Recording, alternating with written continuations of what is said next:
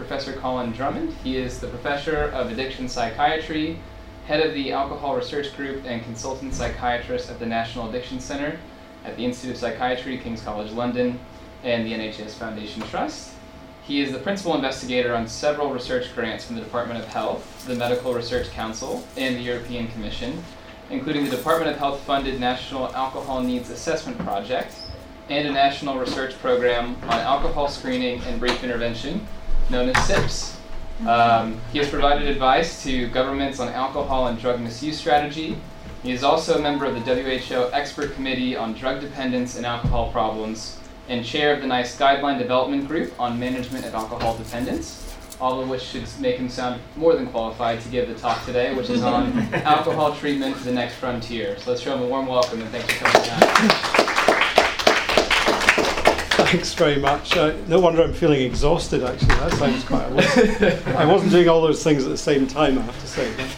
Um, okay, so well, thanks very much first of all for, for inviting me to to come along and talk to you today. Um, uh, as was said, I, am a psychiatrist by background, and uh, I trained as a doctor, then I trained in psychiatry, and then I specialised in addiction. So I've kind of come through that medical route into this field. But I think probably from what I'm going to be saying, you'll see that I'm not sort of entirely wedded to a medical approach to alcohol. There are other ways to approach alcohol.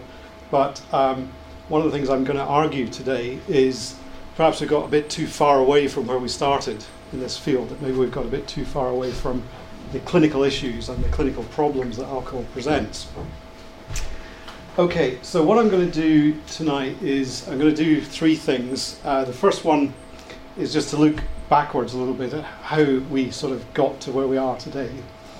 I'm going to review where we are at the moment, and I'm going to give you a slightly cheeky kind of take on what I think is wrong with the treatment system that we have and then I'm going to talk a bit about what we could be doing in the future uh, uh, for the better. So that's that's my plan. So just starting with uh, with where we've come from, and if you're if you're thinking about uh, alcohol problems as a kind of general concept, they go back to the sort of beginnings of time, really, uh, pre-Bible, etc. Um, but in terms of medicalization, of alcohol problems, um, this chap is probably the first person really to give a, a, a kind of clear description of uh, addiction as a disease. And he was this guy. He's a very interesting man. He he's a physician to Nelson's fleet, and became eventually sort of chief physician in the, the fleet at the time of the Trafalgar conflict. And he subsequently, when he left the Navy, went off to Edinburgh University to do his MD, his doctorate, and he did it on alcohol. Because he'd seen a bit of alcohol in his time working in the Navy with all these sailors and rum and all the rest of it. But in his thesis, which is, is part sort of polemic against the alcohol industry and part sort of a clinical treatise on alcoholism as a condition, but he comes up with this really rather sophisticated idea that the habit of drunkenness is a disease of the mind. When you actually start to unpack what that means, that, that's quite a sophisticated idea for what is about 1796, before psychiatry had been invented. So he's basically equating uh, drunkenness, this condition that we all see out in the streets and in our patients, uh, as a disease concept, but quite a subtle disease concept, is a habit, right? So it's kind of psychological concept of addiction. Uh, now, amongst a lot of other things, he, you know, and he, he, as I say, there were polemics against the alcohol industry, who he saw as the kind of source of the problem, which to some extent some of us still do.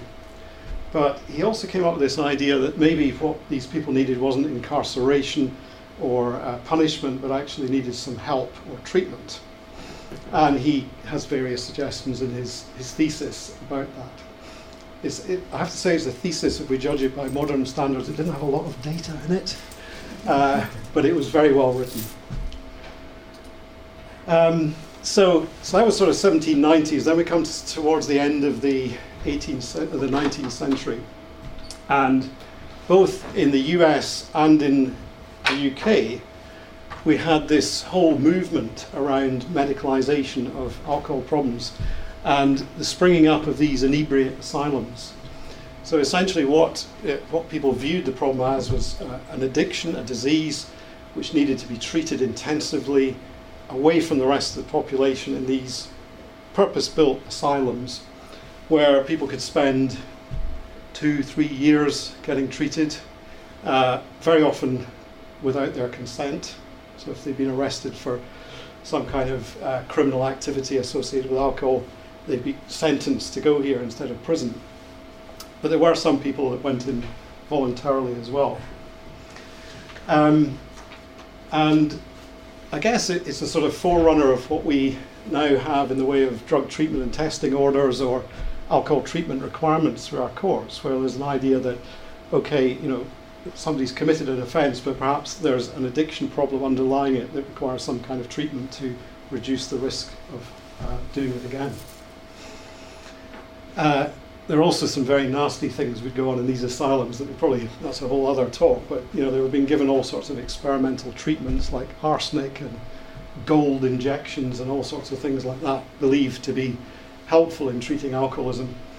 And there is a paper I looked at recently about um, a, a, single case study of this woman who had been treated with strychnine as a treatment for alcoholism and the physician who wrote this treatise said that when she was allowed out, in, uh, out of the hospital to go down to the local town, she never touched a drop of alcohol, probably because she wasn't feeling very well. You know, they were actually poisoning her. But um, so all these kind of ideas about, you know, this is a disease, it needs a specific treatment, rather like they were doing with lots of other medical conditions at the time. That was very much around. But then you get a sort of an interesting kind of crossover into what could be seen almost as the beginnings of a self help AA type of movement. And um, this is the Keeley League, um, named after Dr. Keeley, who was one of these chaps who he was a sort of cross between a physician and a snake oil salesman. And he used to produce this bo- these bottles of Keeley's Cure, which you could purchase at great cost, um, but were guaranteed to cure you of your alcoholism. And uh, they were they were laced with sort of gold chloride, I think it was, which was pretty poisonous. Um, but also part of it, you had to attend one of these sessions on a regular basis, which is basically uh, a self-help group. So it's a kind of temperance self-help group. And uh, you got also the Frances Willard's uh, uh medal for abstinence, or you could sign the pledge and although this kind of started in America, it very quickly moved to the UK and Ireland. And in fact, if you go to Ireland now, there's still these kind of organisations very much in, in, evidence still there. Um, one thing to say about Keeley was that although, although you know by modern standards the guy was obviously a charlatan and he was in it for the money, you know he actually commanded huge kind of public support for this, particularly amongst the people that were affected. and he came across as a very caring doctor, you know, somebody who really wanted to help these people. But eventually, uh, sort of as we move into the 20th century, uh, you have the development of Alcoholics Anonymous in the 1930s, uh, is very much like a mutual aid organization. Uh, the connection with Keeley might be that they still see alcoholism as a disease, uh, but in terms of how you deal with it, it's very much about abstinence and it's about uh, giving over your sort of control of alcohol to a higher power, etc. And Alcoholics Anonymous is a huge phenomenon today, uh, possibly bigger in America than it would be here, but uh, you know, a lot of Western countries uh, have a strong AA uh, um, movement. So, um, about the time I came into this field, um, this kind of concept of alcoholism as a disease was beginning to lose ground uh, all over the world, but particularly in this country and the United States. Uh, partly because uh, of sociology, uh, sociologists were beginning to do research, like large general population surveys about alcohol, and they were finding that this kind of idea of alcoholism as a disease, very severe, complex problems that people have with alcohol, that was only the tip of an iceberg of problems related to drinking in the general population. So there's a there's a much bigger group of people out there affected by use of alcohol who wouldn't necessarily fit your stereotype of somebody with you know a chronic disease of alcoholism. And also there was perhaps a, a you know a more sophisticated understanding of the psychology of addiction was developing, and the idea that um, you know maybe there were some of these new psychological treatments that were coming along, like cognitive therapy and social skills training and so forth, that could actually have a role uh, that you didn't necessarily have to uh, completely abstain from alcohol. Maybe there's a way of moderating drinking. So all this was coming along sort of around the time I came into this field. And uh, I got my first consultant job in Springfield Hospital, where Tom Burns over there and I worked for many years. Um, and uh, so I just got a new consultant job to set up this alcohol service in southwest London for, you know, there'd never been an alcohol service, well, there'd been sort of bits of alcohol services, but not a comprehensive service. And I came along with great enthusiasm to set this up. And about the day I arrived, this thing was published called Effective Healthcare Bulletin on Brief Interventions in Alcohol Use. Uh, which this was in the very early days of systematic reviews, so it probably wouldn't meet the kind of criteria that systematic review would nowadays and it was kind of selective in the way that it looked at the evidence to support a particular viewpoint, shall we say. Uh, but one of the things it said was evidence from clinical trials suggests that brief interventions are as effective as more expensive specialist treatments. Quite a bold statement. Um, brief interventions being, you know, sort of GP giving five minutes of advice and a sort of leaflet and good luck sort of thing, as opposed to admitting somebody to hospital and giving them lots of psychological intervention. So this came out, and the local commissioner in Wandsworth phoned me up and said, Could I see you about this? Because you know, this is a bit disturbing. We've just given you a million pounds to set up this service, and we're wondering now is this going to be good value for money? Not very helpful at the time, okay? Um, but you know, basically, the rec- recommendation from this was that you know people that are paying for health services and interventions for alcohol should be probably disinvesting in specialist care and giving it to GPs to do brief interventions.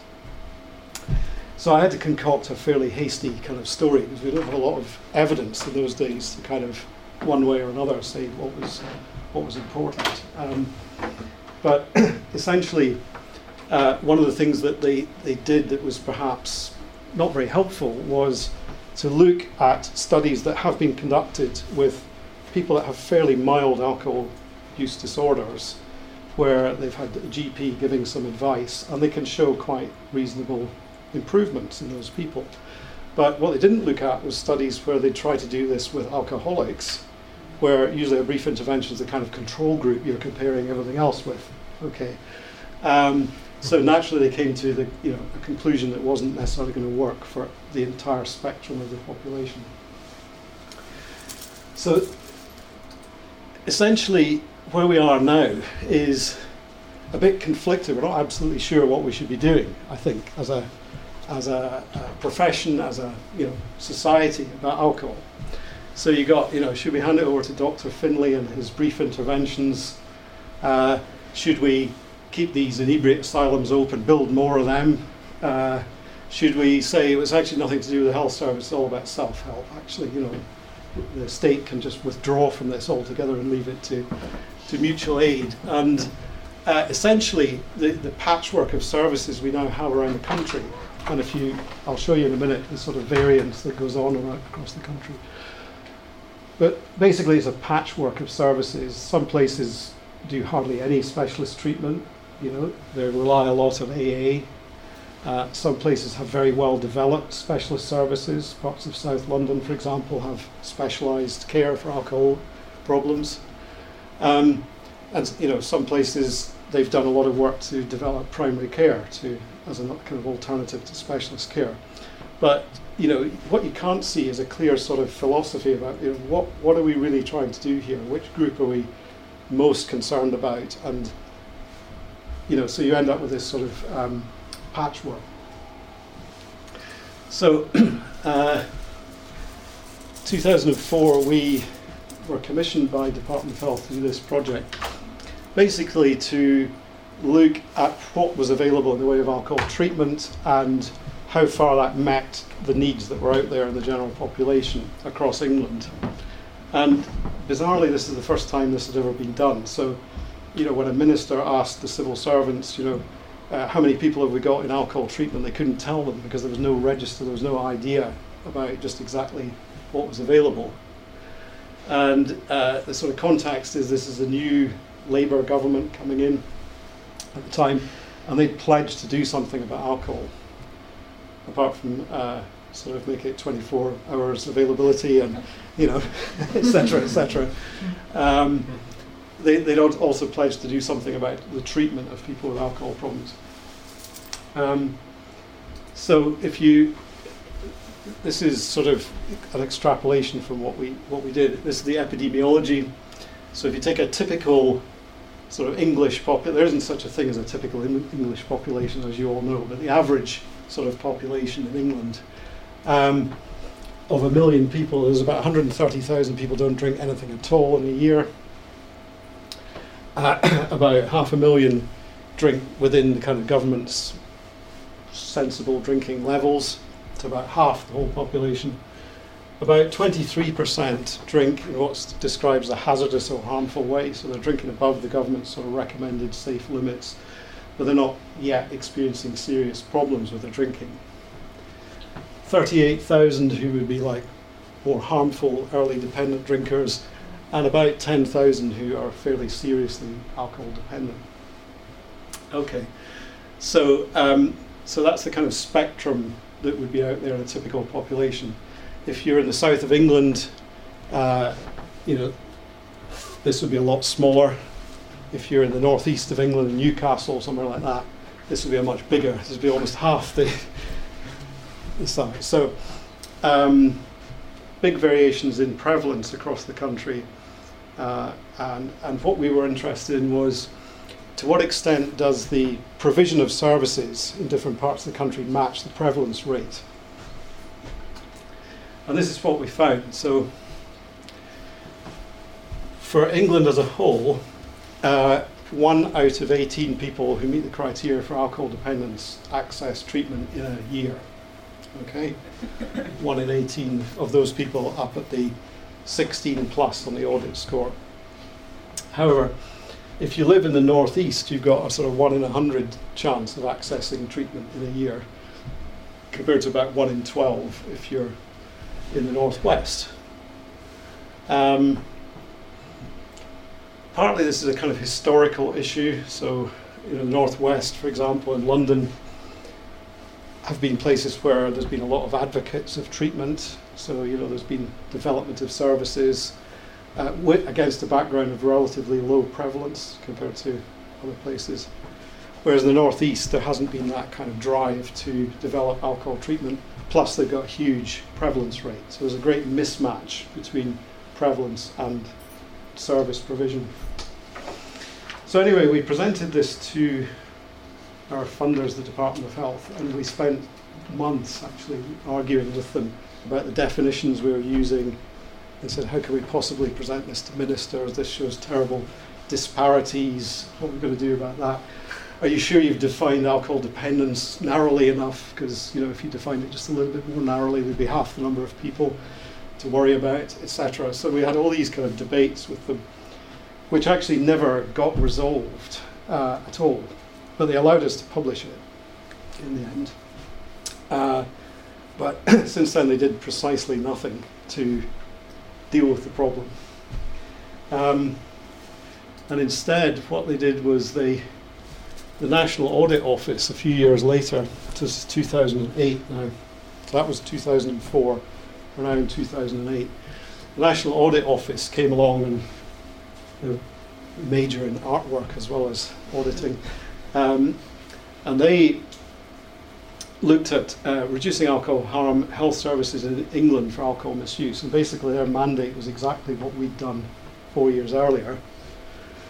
Uh, but they're an official government sort of body, and we were academics, you know, so maybe with a vested interest, maybe they've got less of a vested interest. But actually, they came to pretty much the same conclusion as we did. Um, this is just one graphic from quite a big report, but they looked at prevalence. This is prevalence going up this way against expenditure in each PCT, primary care trust area across England, on alcohol services.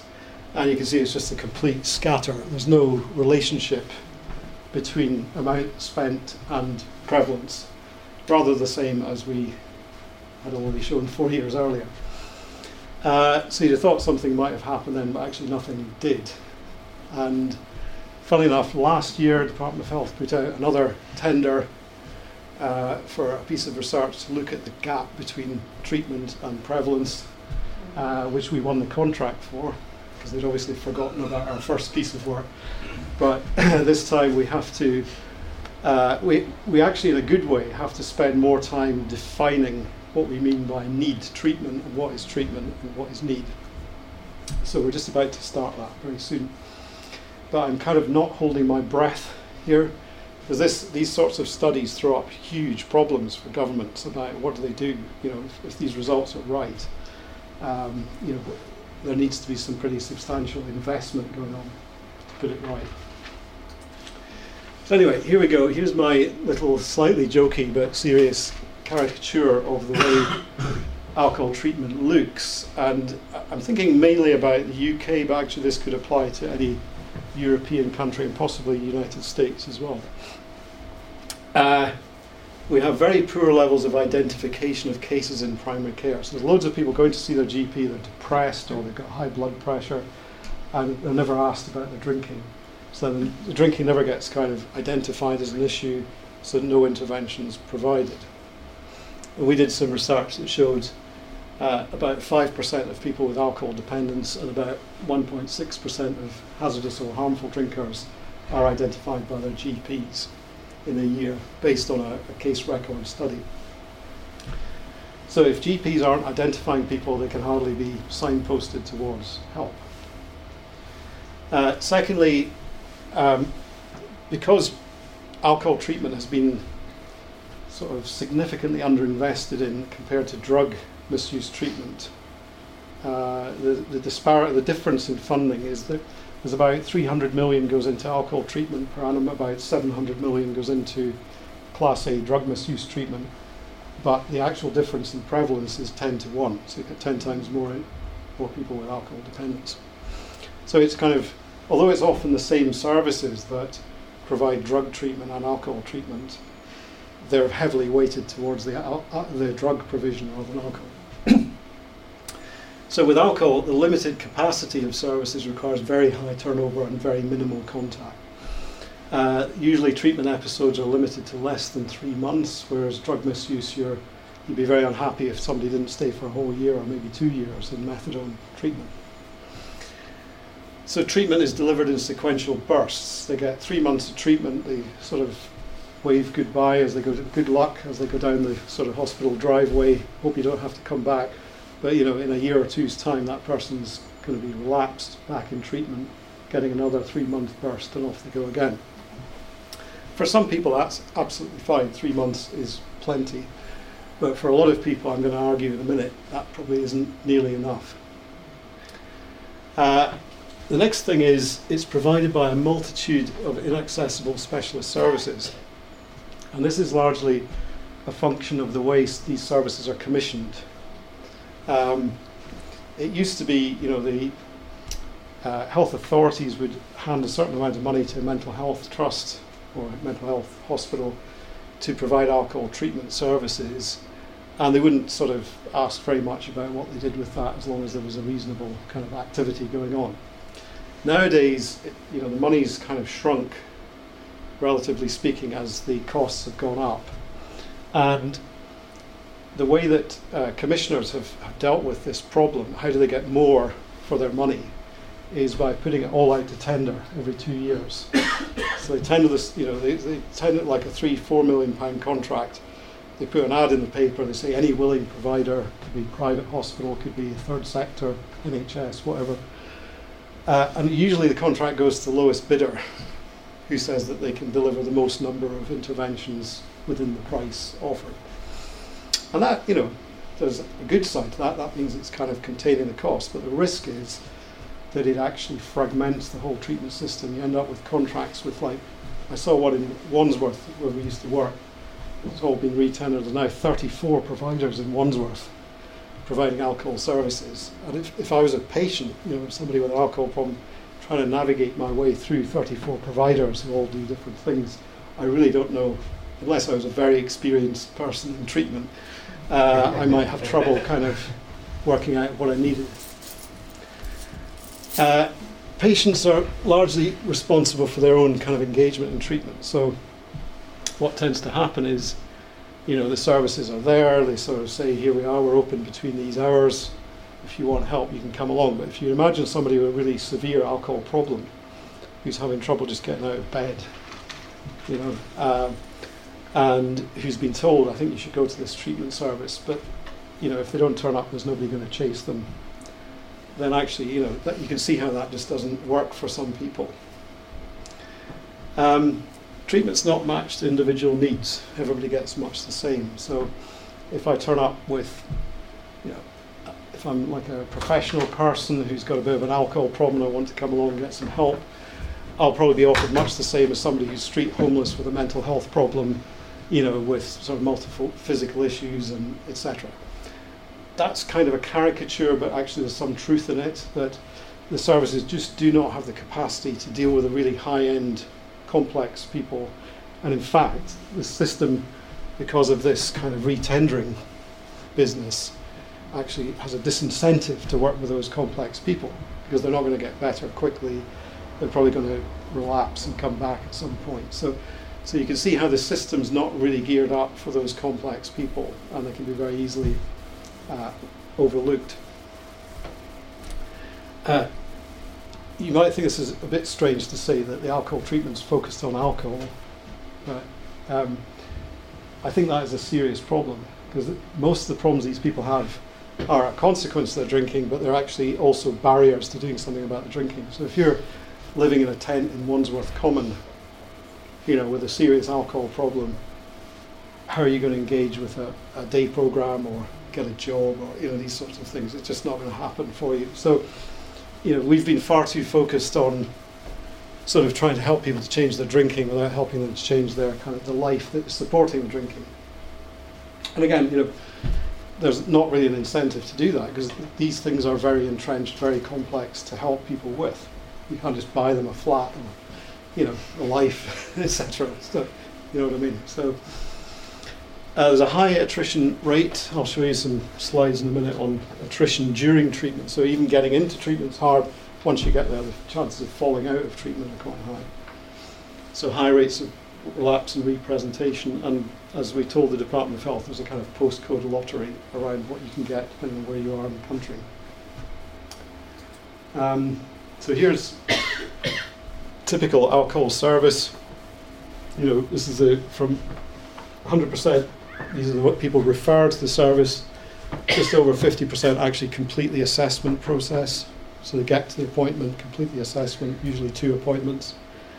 Uh, you're down to nearly 25% actually then complete detox, so about half of those assessed detox, and then about half of them get into the aftercare program that NICE would recommend them to, to go on after the detox.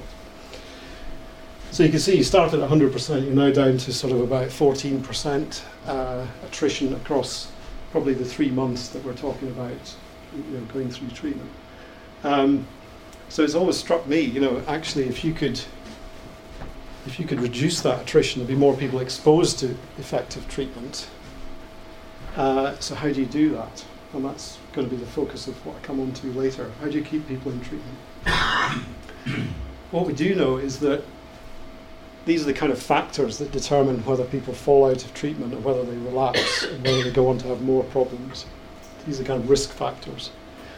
Uh, these are the top ones on the left. These are slightly smaller on the right. So, social support, things like being in a relationship, uh, you know, having a job, these sort of things, social stability, having a stable place to live, employment, education, whether they're involved in criminality, whether they have mental or physical problems, uh, and whether they've had previous episodes of poor engagement. But these ones on the left account for most of the variance in outcome from alcohol treatment. But as you can see, these are not alcohol specific issues. These are all the kind of general problems that people present with. Whereas the ones on the right, they they do contribute to outcomes. So people that have got more severe alcohol problems tend to relapse more, etc.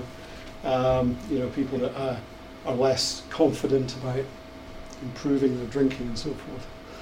Um, these do account for a certain amount of variance, but a relatively small amount. So if the treatment is entirely focused on this side of the, the slide, you know, you're going to have a very minimal impact compared to if you start straying into the left-hand side of the screen. So, what are the factors currently shaping treatment? Uh, I think what I, what I said in the first few minutes was about this confusion. What are we trying to do? Uh, I'm going to expand on that in a moment. There's this move from, from uh, sort of commissioning of services within healthcare to local authorities commissioning services, which is very good for public health, I guess. You know, I'm thinking of the whole population rather than just a small group of people with really serious alcohol problems. But the risk of that is that you know that's all you're doing now is you're looking at public health and not the more severe end.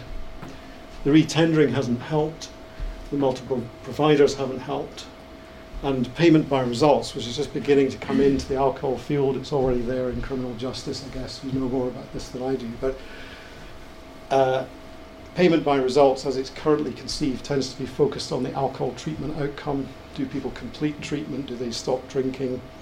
Which, you know, on the surface seems like a good outcome. Uh, but it also means that you've got an incentive to take people that probably don't need treatment. you know, um, whereas if the payment by results was based on do the people get a job in the end, or do they stay out of hospital for liver disease, that you know there would be a real incentive to take on the complex people where the risk of that happening is really high. So anyway, you end up with this thing that somebody in the literature is called burgerization of the field. Oh, buggerization, burgerization. It's a sort of Big Mac idea, you know, pile them high, sell them cheap, flip them through, you know, type of thing. Uh, and sadly, that, that is very, very true now uh, in lots of parts of the country which means there's also a kind of deprofessionalisation. You know, anybody can do it. And in fact, if you can employ volunteer counsellors to do this kind of treatment, it's a lot cheaper. Okay, so one usual paradigm shift needed, yes, but what? Um, so what I'm arguing for is uh, better targeting of treatment. I think the people with less severe problems probably need less intervention and the people with more severe problems probably need more intervention. So we're actually now beginning to see, instead of everybody getting the same thing, you're actually getting a better target. There should be a bigger focus on engagements. The people who have actually taken the trouble to come along to treatment, we should try and keep them there. And part of that is going to be some of the work we've done later on with Tom Burns and others. Uh, but also part of it is sort of changing the emphasis on whose responsibility it is to engage with treatment. So if, if it's all the patient's responsibility, you know, you could walk away with your hands quite clean if somebody drops out of treatment feeling no responsibility. Whereas if actually the responsibility is on the care providers to keep people in treatment and try and help them over a longer period, then actually you're really worried when somebody drops out of treatment. And this would be, I suppose, the equivalent would be in the mental health field, where you've got, you know, severe mental illness you know, you really want to follow that person very closely over time to make sure they get the right treatment so they don't become more ill and you know, cause more damage to themselves and others. Treatment should be more focused on reducing the barriers to recovery, these things like homelessness and uh, mental health problems and so forth. And what I'll talk about in the last few minutes is this idea of a more assertive case management, which uh, we've done some work on. So, have, have you come across this idea of the prevention paradox? Sort of familiar. Anybody heard of that? No? No? Okay. Um, the prevention paradox, it's a, it's a concept that comes from epidemiology, uh, where basically if you think of any disease, I think originally it came from the hypertension, high blood pressure world, that Uh, and hypertension will look much like this. You've got a lot of people who are not hypertensive, some with slightly increased blood pressure, some people with kind of mega increased blood pressure. And of course, the higher the pre- blood pressure is, the higher the risk of a stroke or a heart attack or whatever. But in fact, if you do the sums, you'd find out that doing interventions with this group is much more cost effective than trying to treat the really severe end because you're going to prevent a lot of disease here by doing very minimal kind of interventions with a lot of people. So you're preventing it getting to the stage of being severe. And for each case, there's more room for improvement. And this has been applied to the alcohol field, and hence this idea about brief interventions being the answer, dealing with this, you know, 23% instead of the sort of 4%. However, this model of preventive paradox only really holds good if you've got a linear risk curve. So, uh, you know, if your alcohol consumption goes up by one unit, your risk goes up by one unit, two units, two units, etc. So you've got a linear risk. This model holds good. But if you've got a curvilinear risk curve, it doesn't hold good. So when you go to something like liver disease, this is the risk grams of alcohol per day against relative risk of developing uh, cirrhosis of the liver due to alcohol. And you can see we've got an exponential curve. This is quite an old slide, I'm afraid, but the, you know, wherever people have done this, this is the kind of fig, uh, appearance they get. So really, the difference would be if you reduced drinking by from sort of 160 to 120 units, okay, which is up at the very, very high end of the drinking scale, you can see how you'd reduce your drinking, you'd reduce your risk massively.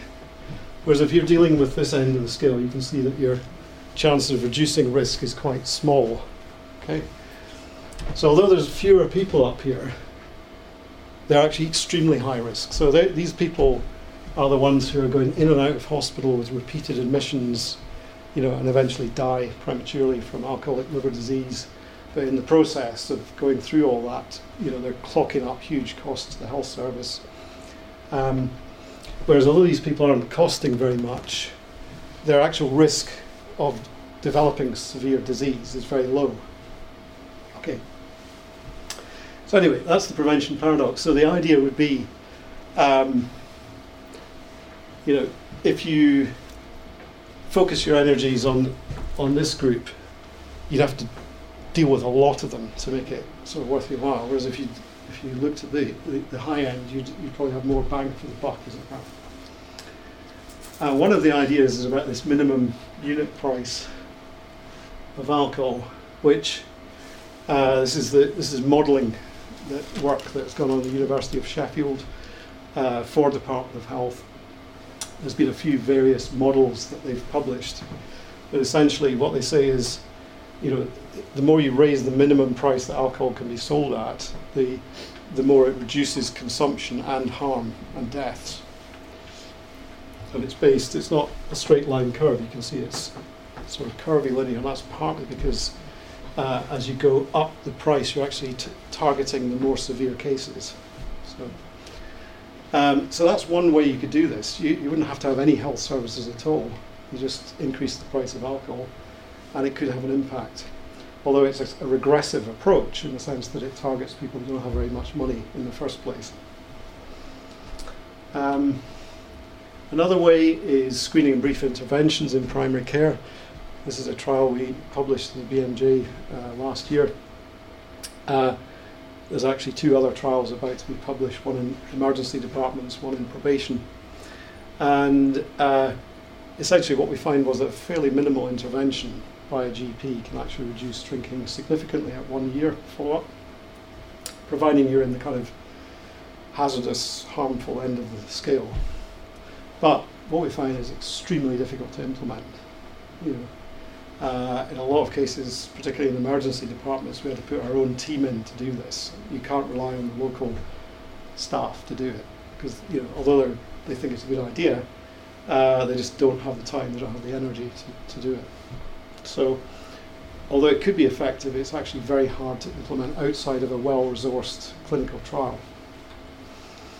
Uh, So it leads to this kind of idea that perhaps, you know, you need this the pyramid of prevalence. So these are the severe people up here and the less severe down there. Perhaps you need a sort of gradient of intensity of interventions across this, this kind of spectrum. And down here in the sort of hazardous harmful drinking, these taxation measures are going to have quite big impact. You know, without you having to go out and train lots of GPs and so forth, you could probably tackle that group quite successfully with changes in the price of alcohol. Whereas up here, you're probably needing more intensive interventions. So the last couple of minutes, what I'll do is just talk about assertive treatment. Um, so uh, this is something Professor Burns has had a lot to do with over the years in the field of uh, severe mental illness, schizophrenia, and bipolar. And basically, sort of in a, in a nutshell, the idea is that you, you have a worker that has usually a nurse with a very small caseload who spends a lot of individual time with people, making sure they get to appointments, making sure that when they don't turn up for something, you don't leave it at that, you go out to their house, uh, you assertively engage them in treatment. And uh, the contact in that case can be delivered over like a six year period. Um, and flexible contact once or twice a week or more often if you need it. So this is kind of rather different from normal care in schizophrenia and very, very different from normal care in alcohol, as I've said, three months, usually, you know, quite minimal contact. So just skipping ahead, as we're running a bit short of time, I'll just show you trial that we have just finished. So this is a pilot study has to be read as a pilot study, not a definitive trial. But we are now going on to the definitive trial. but essentially, this is proof of concept. Could you do this in the alcohol field? Because you know, initially we weren't very sure how the patients would take to this. You know, would they like to be assertively engaged, or are they quite happy? Thank you very much. Um, certainly, some people with psychosis are not very happy to be assertively engaged at the beginning, but you know, maybe later on they don't mind. Um, so part of this was adapting the model that's been used in psychosis for people with alcohol dependence. We did a lot of service user consultation, focus groups, and so forth. And quite contrary to our expectations, every single one of them were saying, absolutely, this is, this is what we need. If this had been offered earlier, I'd have been quite happy with it, and I probably wouldn't have taken so long to, to deal with the alcohol problem. So no problem there. The, problem we had was with the staff and the services who are not used to the idea of this assertive approach. It'll create dependency. It'll, you know, how are you ever going to get rid of these patients once you've befriended them? And oh my God, you know. Uh, what about going into people's homes? That's not something folk in alcohol services are used to doing. They're used to people coming to them in an office.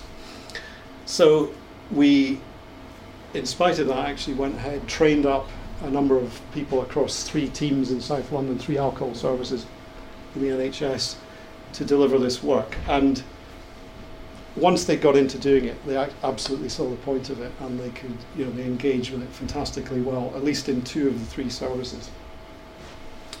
So we did a trial of uh, uh, 90 odd patients half of them getting assertive community treatment, half getting care as usual. What I'll just quickly go through is the uh, differences in engagement and the differences in outcome, and then I'll stop.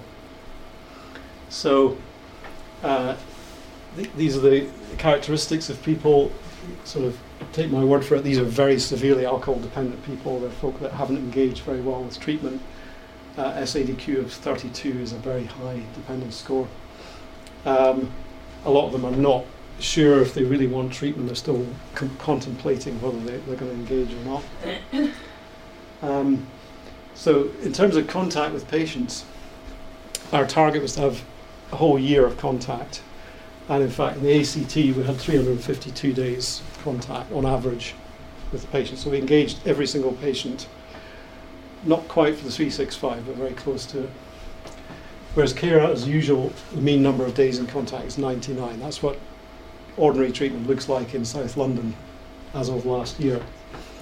Mean number of contacts 60, which is slightly more than the weekly contact we had specified, so that's good.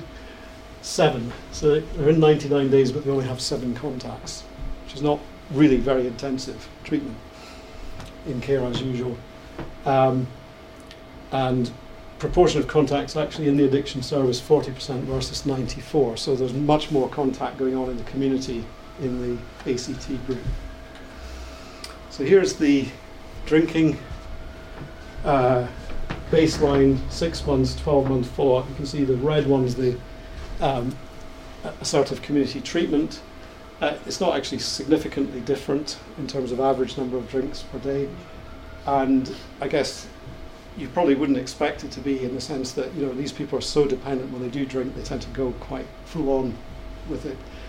But there is a difference in the percent of days they are abstinent. So if they don't drink at all you know uh, those are the days abstinent. And you can see it's getting up to sort of 80% at six months slight fall back there at 12 months. Um, and then in terms of service use, uh, these aren't significant, but there, there do seem to be fewer um, days in acute hospital care compared to the care as usual, and more days in specialist care, so more day care there. So, they, in other words, they're engaging better with the services you want them to engage with, and they're engaging less with emergency care, effectively. So, um, just to sum up.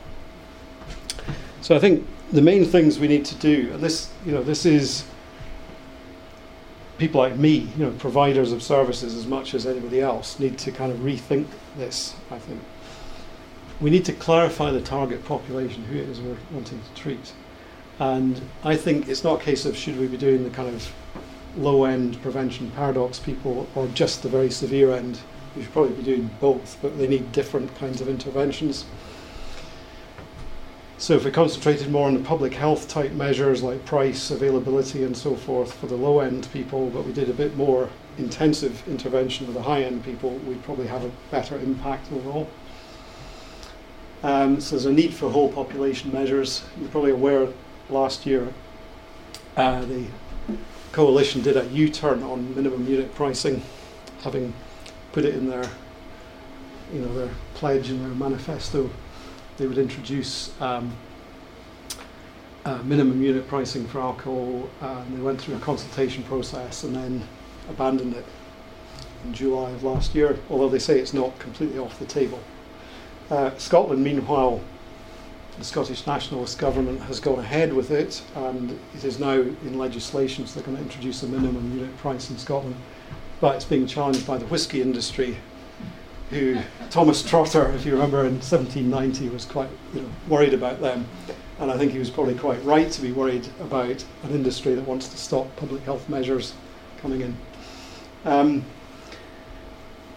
so we need to also take the interventions to the target population rather than sitting in an office waiting for them to come to us. And that's where ACT sort of community treatment has some potential.